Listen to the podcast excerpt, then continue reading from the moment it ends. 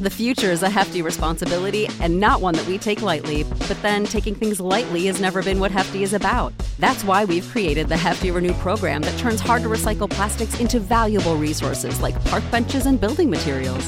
To participate, simply fill up an orange Hefty Renew bag with accepted items, tie it up, and drop it in with your regular recycling. That's it, it's that easy. It's time to rethink recycling with Renew. Particular valued resources may vary by geography. More info available at heftyrenew.com. You know how to book flights and hotels. All you're missing is a tool to plan the travel experiences you'll have once you arrive. That's why you need Viator. Book guided tours, excursions, and more in one place. There are over 300,000 travel experiences to choose from, so you can find something for everyone. And Viator offers free cancellation and 24 7 customer support for worry free travel. Download the Viator app now and use code Viator10 for 10% off your first booking in the app. Find travel experiences for you. Do more with Viator. Привет, меня зовут Саша Заяц, и я взрослый. Вы слушаете «Что-то на взрослом» – подкаст студии «Толк» для тех, кто вырос, но так и не понял, как жить эту взрослую жизнь. Каждую неделю с помощью генератора случайных чисел мы выбираем аудиосообщение от одного из слушателей, в котором он рассказывает о своей взрослой проблеме и составляем инструкцию к ее решению. Вот с чем будем разбираться сегодня.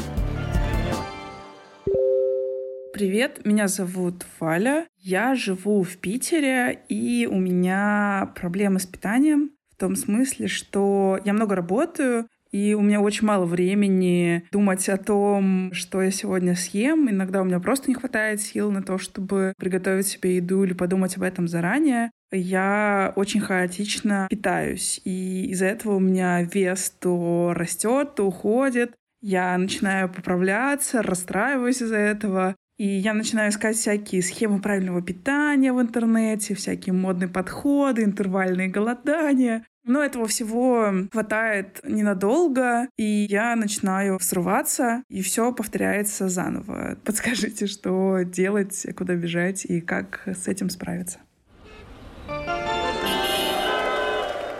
Вот такая у нас проблема слушателя. Сегодня собрать инструкцию для решения проблемы Вали нам поможет нутрициолог Мария Кардакова. Маша, привет. Привет. Маш, я очень согласен с Валей, и я лично тоже нахожусь в таком инфополе, где каждый второй человек худеет, ищет всевозможные методы правильного питания, выбирает какие-то там схемы типа вегетарианства, фрукторианства, сыроедения, интервальное голодание, интуитивное голодание, палео, питание, в общем, какие-то марафоны похудения. И мне кажется, что это какое-то помешательство и приятных чувств не вызывает. Вот мне кажется, у Вали, нашей героини, такая же ситуация. А, а что ты думаешь насчет ее проблемы?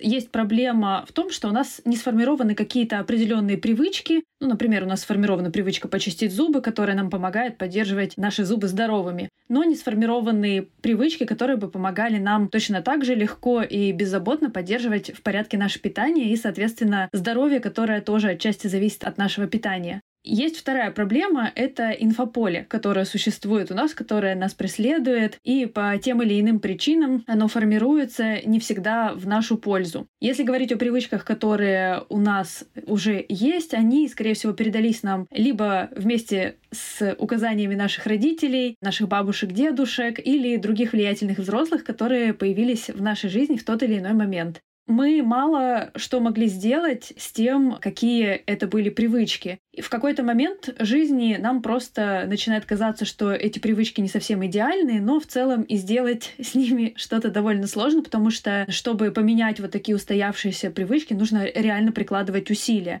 А вот как ты думаешь, Валя просто говорит в своем сообщении про лишний вес, про то, что она набирает и выбирает потом какой-то способ скинуть лишний вес. Но ведь правильное питание — это, как мне кажется, не совсем про похудение и не про набор веса. В этом и проблема того, какое инфополе нас окружает. Мы можем попасть в сообщество людей, которые ведут э, здоровый образ жизни, и для них это норма. Они не являются какими-то фанатиками, они не читают постоянно книги, не, не слушают даже постоянно лекции по здоровому питанию. Это просто для них уже часть образа жизни. Правильное питание, если говорить, опять же, с научной точки зрения, это вполне определенный набор факторов и каких-то определенных навыков, которые могут помочь нам в целом иметь сбалансированный рацион, а значит защитить себя от рисков, связанных с неправильным питанием. Ну, снизить риски условно по сердечно-сосудистым заболеваниям, по заболеваниям желудочно-кишечного тракта и не иметь проблем, да, которые как-то бы нас посещали из-за того, что мы неправильно питаемся.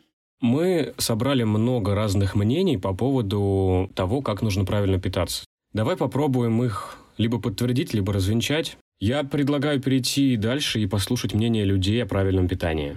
Давай. Street Talk. Все, все это надумано, в том числе и правильное питание. Почему? Ну, чтобы, чтобы продать. Ну, 99% продуктов надумано на самом деле. Задумываться о правильном питании вообще лишнее. Есть еда, есть еда. Нет еды, плохо. Есть еда, хорошо. Ну, мне кажется, что этот человек вообще, в принципе, ставит под сомнение необходимость правильно питаться, и, наверное, это не очень конструктивно. Я согласна с тем, что термин «здоровое питание», он немножко приобрел такой маркетингово ориентированный окрас, потому что под здоровым питанием э, очень часто подразумеваются какие-то дорогие продукты, например, сиропы, заменяющие сахар, или киноа, или какие-нибудь семена, чего-нибудь там, какие-то пудинги, которые, в принципе, ингредиенты на которые стоят в 10 раз дешевле, чем сам пудинг, хотя он нам преподносится как нечто обязательное для того, чтобы вести здоровый образ жизни. Те же самые детокс-программы, которые тоже подаются под соусом здорового питания, это обычные соки, которые можно приготовить в домашних условиях, и они не стоят столько, сколько стоит сам маркетинг вокруг э, термина «здоровое питание». И это вызывает отторжение у человека разумного, я бы сказала, потому что на самом деле здоровое питание действительно это примерно то же самое, что ели наши бабушки и дедушки, только ну, добавить чуть больше доступного сейчас разнообразия к рациону, и каких-то премудростей там действительно нет. Но, возможно, один раз стоит разобраться с тем, что входит в понятие здорового питания, что не входит, оценить свой рацион и, может быть, внести какие-то хотя бы минимальные корректировки. Но тут человек вообще отвергает возможность правильно питаться и необходимость это делать. А вот ты, как человек, который уже много лет занимается правильным питанием, как считаешь, почему это нужно вообще? Вот как это улучшает качество жизни? Ну, опять же, если говорить с медицинской точки зрения, то это существенно снижает риски самых распространенных заболеваний, в том числе причины смертности номер один в России — это сердечно-сосудистых заболеваний. В целом люди, которые живут в России или вообще в странах СНГ, они не доедают овощей, то есть съедают примерно половину того, что рекомендовано сейчас ведущими диетологическими ассоциациями мира и хотя бы добавить одну-две порции овощей или фруктов в течение дня — это тот минимум, наверное, на который не так уж и сложно решиться, но при этом который действительно значительно сможет снизить риски заболеваний. Наверное, не случайно говорят, что э, как даже лекарства в больших количествах это яд, Поэтому нужно ну, питаться просто в меру, маленькими порциями. Ну, не есть после шести, например. Вот, тогда не будет такой тяжести в организме, и организм будет успевать все это перерабатывать. В целом, если ты меньше ешь, то ты меньше нагружаешь организм, поэтому голодание издревле считается очень крутым э, способом очистки кишечника. Я вот ездила на Алтай голодать, и очень всем рекомендую. После четырех дней прям супер легкость в организме, очищается не только пищеварительная система, но и мысли как будто тоже очищаются.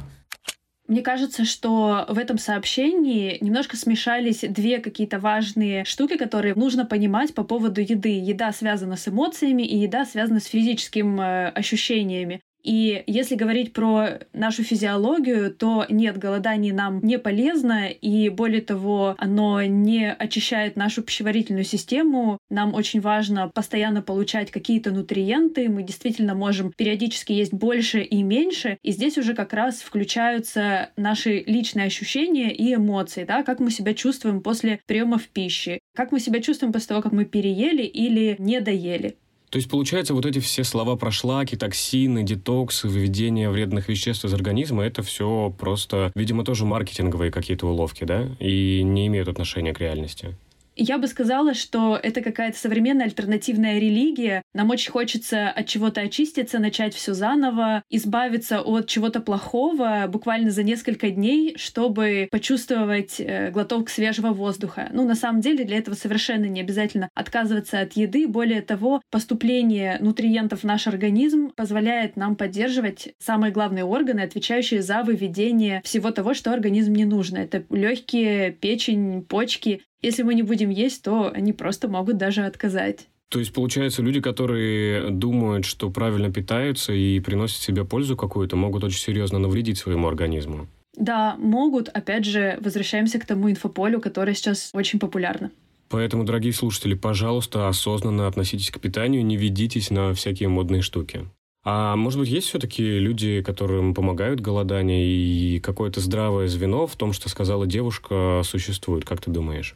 Ну, на данный момент нет э, рекомендаций от э, Американской ассоциации по контролю заболеваемости, нет вообще упоминания о том, что детокс или какое-то очень сильно ограничительное питание, исключение конкретных элементов из рациона может э, сделать вас здоровее. Но здесь очень важно понимать, что существуют и рекомендации по тому, как же по-настоящему нужно питаться здорово. Проведены большое количество исследований, которые подтверждают необходимость соблюдения сбалансированного питания, которое может повлиять точно так же и на эмоциональное самочувствие. Мы же хотим быть продуктивными, мы не хотим после четырех дней алтайского детокса приезжать, и нам будет казаться, что все вокруг такое ужасное, а мы такие чистые и легкие. Нам нужно жить в реальности и функционировать в ней, и при этом чувствовать себя хорошо, а не мечтать раз в полгода выключаться и не знаю, там, очищаться, что по сути своей на самом деле издевательство такое для организма. А еще девушка говорила о том, что нужно есть поменьше, в принципе, и небольшими порциями. А это правда? Мне кажется, здесь как раз есть определенное зерно здравого смысла, потому что, в принципе, нас с детства приучают поесть, это значит наесться до отвала, так, чтобы подпирало. Обязательно доесть все, что есть на тарелке. А есть такое даже в Японии, ну, такая аббревиатура, это поесть до 80% полноты. То есть, ну, чтобы действительно ощущать еще какую-то легкость, а не так, что приходится пуговицу расстегивать. Наша героиня Валя, сообщение, которое мы послушали, она говорит, что из-за работы часто бывает такое, что она вообще не ест. И я по себе знаю, что бывает такое, ты утром проснулся, съел какую-нибудь кашу, творожок, и потом так много дел в течение дня, что ты реально забываешь поесть. Это вредно? Безусловно, это идеальный вариант, когда мы можем есть в тот момент, когда мы чувствуем голод. И я на самом деле не вижу ничего плохого в том, чтобы адаптировать расписание приемов пищи под свои нужды, а не строить расписание рабочего дня относительно нужд других людей, скажем так. То есть право на обед, оно существует, и мы всегда можем на нем э, настаивать. Но это как будто бы вопрос приоритизации. То есть ты такой думаешь, надо работать, надо делать кучу дел, надо делать кучу дел, а поесть это, ну, такое не самое важное, что может быть. А по факту то, как ты ешь, напрямую влияет на твое здоровье. Поэтому это просто нужно, видимо, ставить приоритет, а уже потом думать э, обо всем остальном. Я думаю, оно именно так и работает. И когда мы начнем на ежедневной основе ставить в приоритет свое здоровье и свои потребности, возможно, эта четырехдневная поездка на Алтай, она просто отпадет сама собой, потому что это явно какое-то желание выкроить для себя время, побыть наедине с самим собой. То есть это даже не про голодовку, а скорее про почувствовать себя, свое тело, побыть с ним наедине. И на самом деле мы можем это устраивать себе каждый день. Достаточно только себя услышать. Поменьше жирного. Не ешь масло. Не ешь жирное мясо. Не ешь сало. Молоко пошел взять? Возьми поменьше жирность где. Сметанка 10%, а не 30, не 25. Сливочки не ешь. Творог обезжиренный. Вот тебе и правильное питание. Забавно, но вот эта рекомендация от молодого человека, она совпадает с рекомендацией как раз ведущих диетологических ассоциаций, но ей все не ограничивается. То есть она такое восприятие ЗОЖ, э, связанное с каким-то одним ограничительным действием, это очень распространенное такое заблуждение. То есть здесь я бы сказала, что действительно нужно выбирать кусочек мяса менее жирный, может быть, срезать какие-то самые жирные кусочки, если вы особенно часто очень едите мясо, или ну, не налегать так на сливки, на сметану. Их не обязательно исключать полностью из рациона. Ну, вот как, да, молоко идете взять. Ну, молоко можно и обычное взять, но вот там сливочки каждый день, может, и не стоит. Но при этом есть какая-то рекомендация, что сделать вместо этого, да. То есть вместо этого рекомендуется включать в рацион растительные жиры, оливковое масло, подсолнечное масло, заправлять ими салат, включать в рацион как минимум два раза в неделю какую-то жирную рыбу, например, селедку или лосось. И это восполняет как раз необходимость нашего организма в таких жирах, которые ассоциируются как раз с защитной функцией. Их достаточное включение в рацион защищает нас от рисков сердечно-сосудистых заболеваний. И, конечно же, этим список здорового питания не ограничивается. Он не такой длинный, но хорошо было бы и знать, что еще делать. Ну, опять же, например, добавлять в рацион какие-то крупы и овощи и фрукты. Я знаю, что были целые войны среди медиков, врачей, диетологов вокруг жира, и вот даже на обложке журнала Time, по-моему, был кусочек масла, и было написано «eat fat», то есть «ешьте жир» или «eat butter», что-то такое. Они продолжаются, эти войны, или мнение диетологов вокруг жира, оно уже как-то устаканилось более-менее? Оно устаканилось довольно давно. Примерно 30% калорийности нашего рациона мы должны получать из жирных кислот. 10% из них э, допустимо, чтобы были жирными кислотами, полученными с животными продуктами, то есть как раз, как наш гость перечислил, это молочные продукты, там сыры, сливки, сметана, молоко. И яйца, мясо, курица. То есть 10% это не так много, но и немало. То есть в целом кусочек мяса в течение дня, ложку сметаны, конечно, мы можем позволить себе съесть даже батон со сливочным маслом. А остальные 20% рекомендуется как раз получать из растительных источников. Это значит, что нам не нужно бояться орехов, семечек, тех же растительных масел, про которые я говорила. Просто расскажите, что для вас правильное питание, как вы понимаете это? Для меня это соблюдение гармоничное всех полезных веществ, которые нужны моему организму, без э, излишеств. Белки, жиры, углеводы, витамины, минералы. Высчитать э, нужные дозы конкретно для моего организма, потому что просто диета а ешьте не больше двух тысяч калорий и будет вам счастье, не для каждого работает. Очень приятно было услышать этот комментарий, если честно. Потому что, ну, по сути, это действительно так. Мы все очень разные, все индивидуальные, и хорошо бы еще было, наверное, дополнить какими-то факторами нашего личного образа жизни. То есть персонализированное питание не только, да, рассчитанное в какой-то программе, и нам там точно скажут, сколько калорий, белков, жиров, углеводов нам нужно, но еще и с какой-то отсылкой к нашим личным ощущениям. Кто-то может на завтрак наедаться кашей с орехами, а кто-то каким-нибудь зерновым хлебом с авокадо и яйцом. И у всех вот этот идеальный завтрак, он будет разным.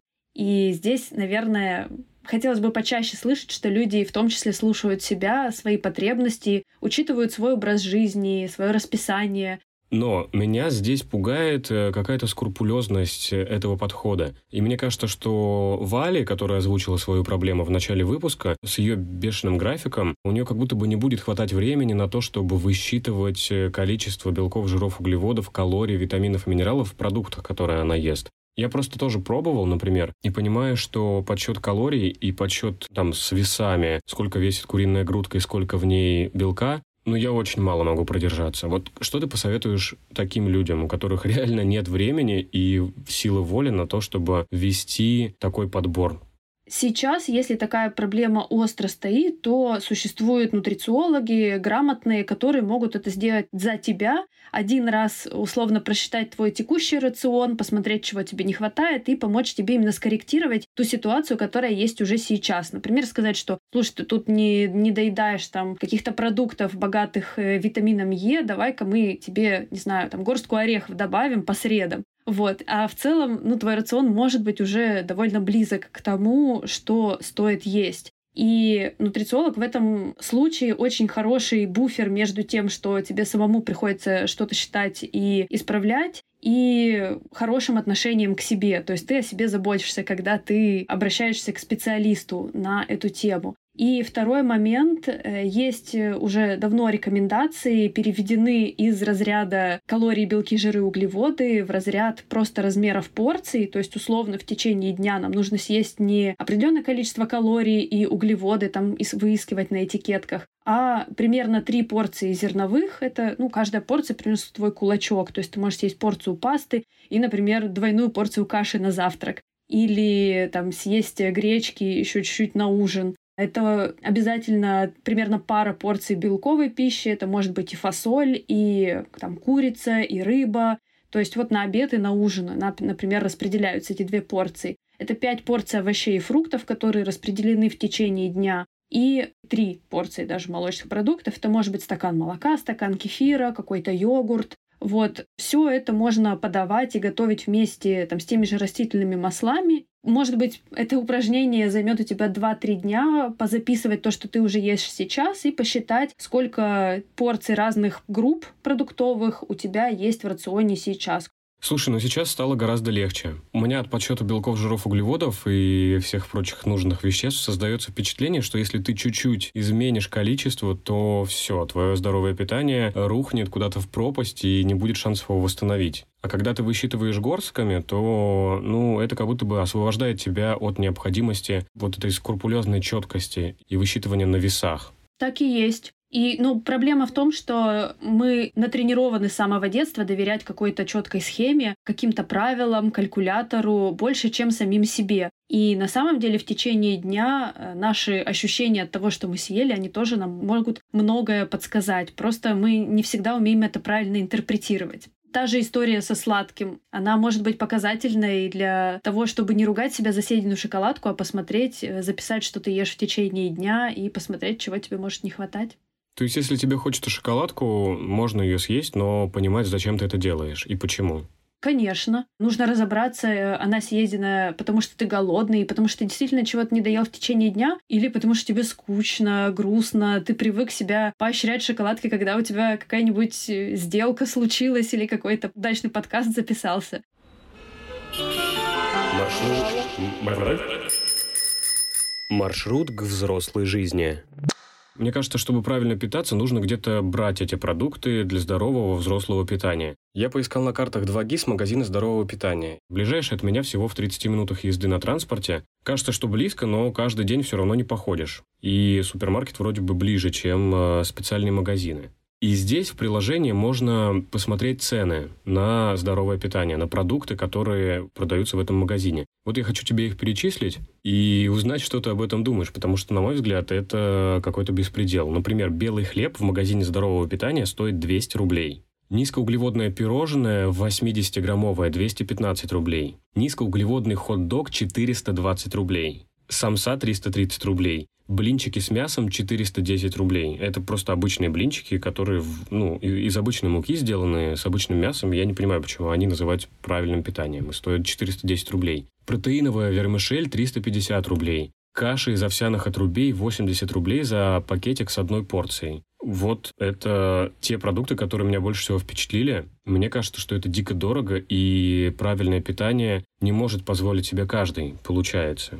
Удивительным образом ритейлеры в категорию продуктов здорового питания определяют совсем что-то очень странное. Непонятно по каким критериям это происходит. Поэтому на полках продуктов здорового питания, как я уже говорила, мы можем встретить вот тех самых э, странных персонажей. На самом деле здоровое питание, оно, во-первых, э, в ларьке с овощами и фруктами, которые есть практически везде, в любой э, лавке, в любом маленьком, даже самом-самом простом магазинчике. Это коробка овсяных хлопьев, хлопьев, это гречка, это свеколки, купленные у бабушки на углу. В общем, все, что самое простое, что мы просто, может, иногда ленимся готовить. Конечно же, туда могут попасть и такие продукты, как э, цельнозерновая мука. Мне кажется, это хороший продукт, который мы можем начать добавлять э, в выпечку, хотя бы в каком-то процентном соотношении с обычной белой мукой. И это точно не полуфабрикаты, которые называются низкоуглеводными, потому что когда якобы снижается количество углеводов в полуфабрикате, туда, скорее всего, для поддержания технологических свойств продукта будут добавлены жиры либо белки.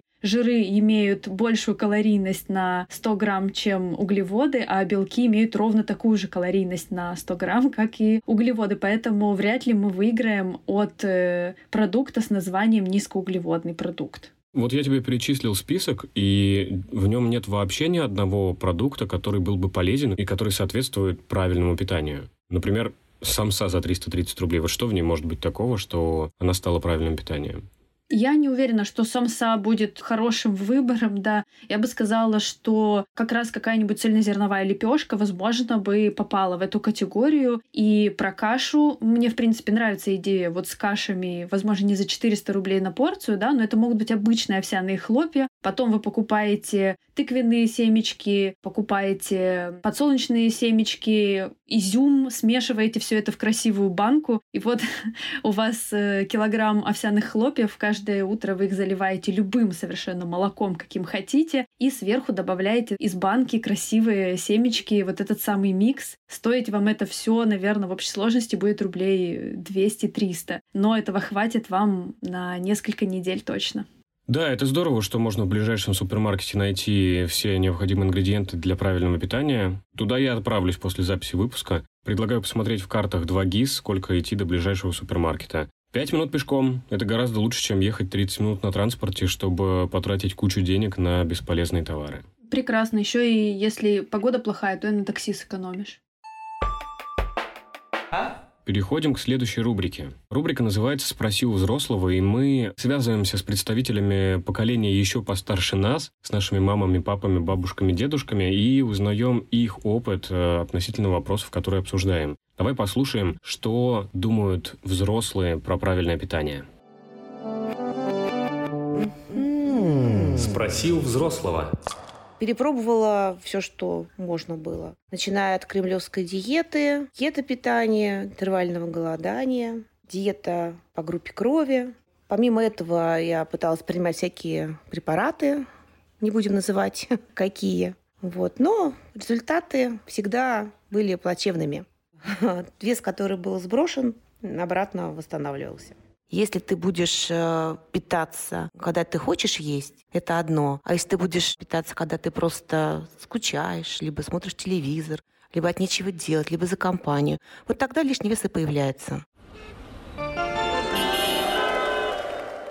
Мне кажется, что этот опыт, он просто равен абсолютно всем выводам больших клинических исследований, которые были проведены по поводу эффективности диет. И вывод очень правильный, такой же, какой и у экспертов, у исследователей, у тех, кто действительно борется глобально с проблемой лишнего веса у населения, то есть там нет какой-то заинтересованности коммерческой. Всем, конечно, очень хочется найти возможность, э, чтобы люди были как можно более здоровыми счастливыми. Наша гостья просто очень коротко и четко озвучила выводы всего клинического сообщества, что, к сожалению, вот нам очень жаль, что оно так и есть, но, к сожалению, диеты и препараты, и вот нет эффективного решения, которое позаботилось бы о нас да, а не о каком-то, ну, коммерческом вот э, насыщении, наверное. И это все правильно, все в голове, все, что мы о себе думаем, плохое, когда мы видим картинки каких-то идеальных тел и начинаем себя с ними сравнивать, когда мы из этого начинаем грустить, заедать и срываться, мы еще очень любим слово срыв, вот тогда и появляются те самые проблемы. Когда мы себя любим, когда мы довольны тем, какие мы есть, когда мы заботимся о себе, да, и все изменения в питании мы привносим исключительно из уважения к своему телу из желания прожить долгую и здоровую жизнь, вот тогда и появляются вот эти значительные изменения в питании, в сознании и так далее. Ведь очень многие женщины, я про женщин в основном говорю, потому что они намного больше подвержены влиянию каких-то там коммерческих э, диет, что они смотрят на свои фотографии там 5 или 10 или 20 лет назад, когда они только начинали худеть, и думают, какая же я была красотка, зачем мне это было нужно. И здесь, наверное, обиднее всего становится, что почему-то в тот момент никто не сказал, что какая ты классная, давай там занимайся своими любимыми делами, своей любимой профессией или там детьми в себе в удовольствие. Мне было очень приятно это услышать. Хочется тебя обнять прямо в этот момент и обнять всех тех людей, которым говорили, что они как-то плохо выглядят, как-то не так себя ведут. Я абсолютно с тобой согласен, но, тем не менее, много почему-то людей, которые думают, что диета – это какая-то мера, которая им поможет.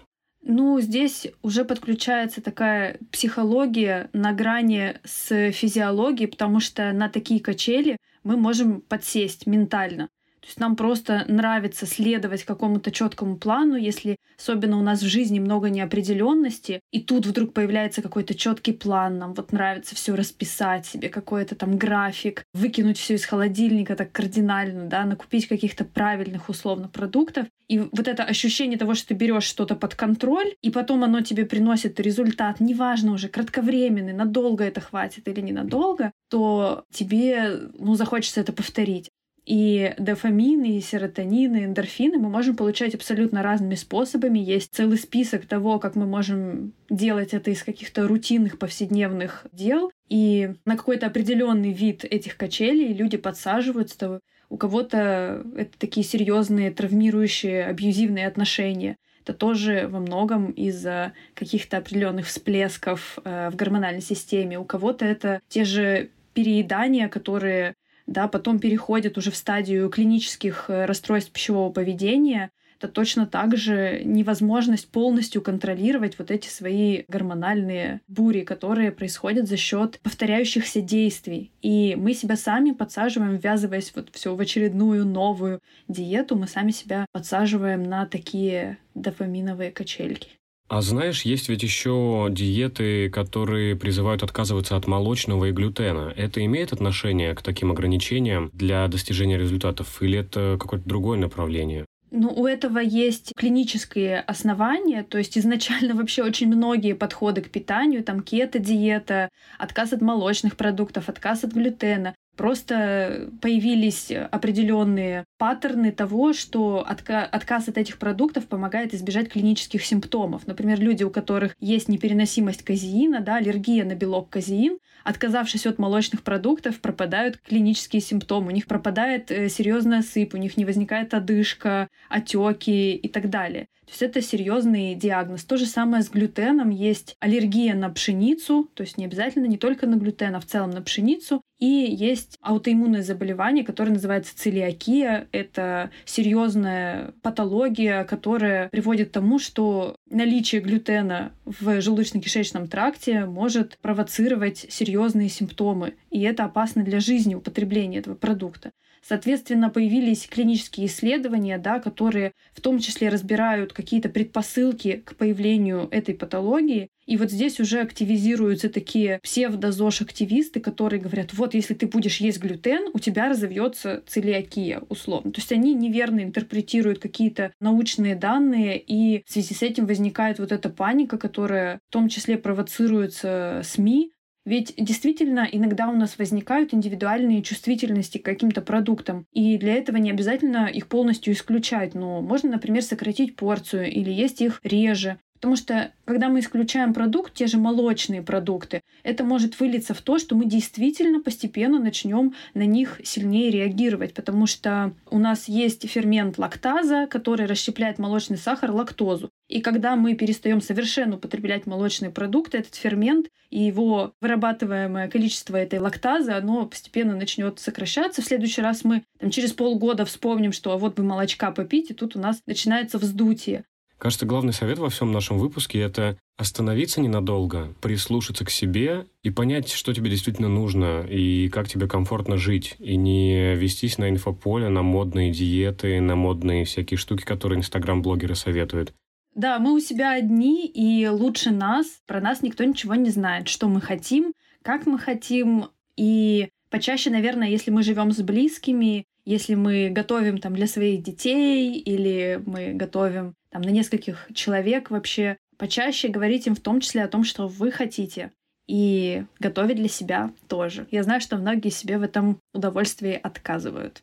Это для меня всего лишь третий выпуск подкаста, и каждый раз, каждую тему во мне что-то меняется. И сейчас для меня стало большим откровением, о котором я вообще не подозревал, когда ты сказала про приоритизацию что, оказывается, можно строить свою жизнь, держа в голове приоритет вот своего питания, своего здоровья. Кажется, что ну, есть э, куча важных дел, а питание, оно где-то где там. Вот оно подождет, оно дождет своего момента, и тогда ты уже поешь нормально. Это очень интересно. Спасибо тебе большое за такое откровение и за кучу других советов. Спасибо, что пригласили. Подробную инструкцию по нашему выпуску вы можете найти в нашем инстаграме на нижнее подчеркивание взрослым. У меня в гостях была Маша Кардакова. Маша, спасибо большое. Это было безумно интересно. Надеюсь, что мы еще поговорим с тобой о питании как-нибудь. Обязательно. Всем приятного аппетита. Валя, надеюсь, наша инструкция поможет тебе наладить свое питание. Ставь свое здоровье в приоритет. Все главные тезисы этого выпуска вы сможете найти в инструкции к правильному питанию в нашем инстаграме на нижнее подчеркивание взрослым. А если у вас возникли другие вопросы про питание или вы хотите поделиться своей взрослой проблемой, присылайте нам голосовые сообщения. Будем разбираться. Это был подкаст «Что-то на взрослом». Я его ведущий Саша Заяц. Ставьте нам звездочки, лайки и подписывайтесь. До встречи! When you need mealtime inspiration, it's worth shopping Kroger, where you'll find over 30,000 mouthwatering choices that excite your inner foodie. And no matter what tasty choice you make, you'll enjoy our everyday low prices, plus extra ways to save, like digital coupons worth over $600 each week. You can also save up to $1 off per gallon at the pump with fuel points. More savings and more inspiring flavors make shopping Kroger worth it every time. Kroger, fresh for everyone. Fuel restrictions apply. Save big on brunch for mom, all in the Kroger app. Get half gallons of delicious Kroger milk for 129 each, then get flavorful Tyson natural boneless chicken breasts for 249 a pound, all with your card and a digital coupon. Shop these deals at your local Kroger today or tap the screen now to download the Kroger app to save big today. Kroger, fresh for everyone. Prices and product availability subject to change. Restrictions apply. See site for details.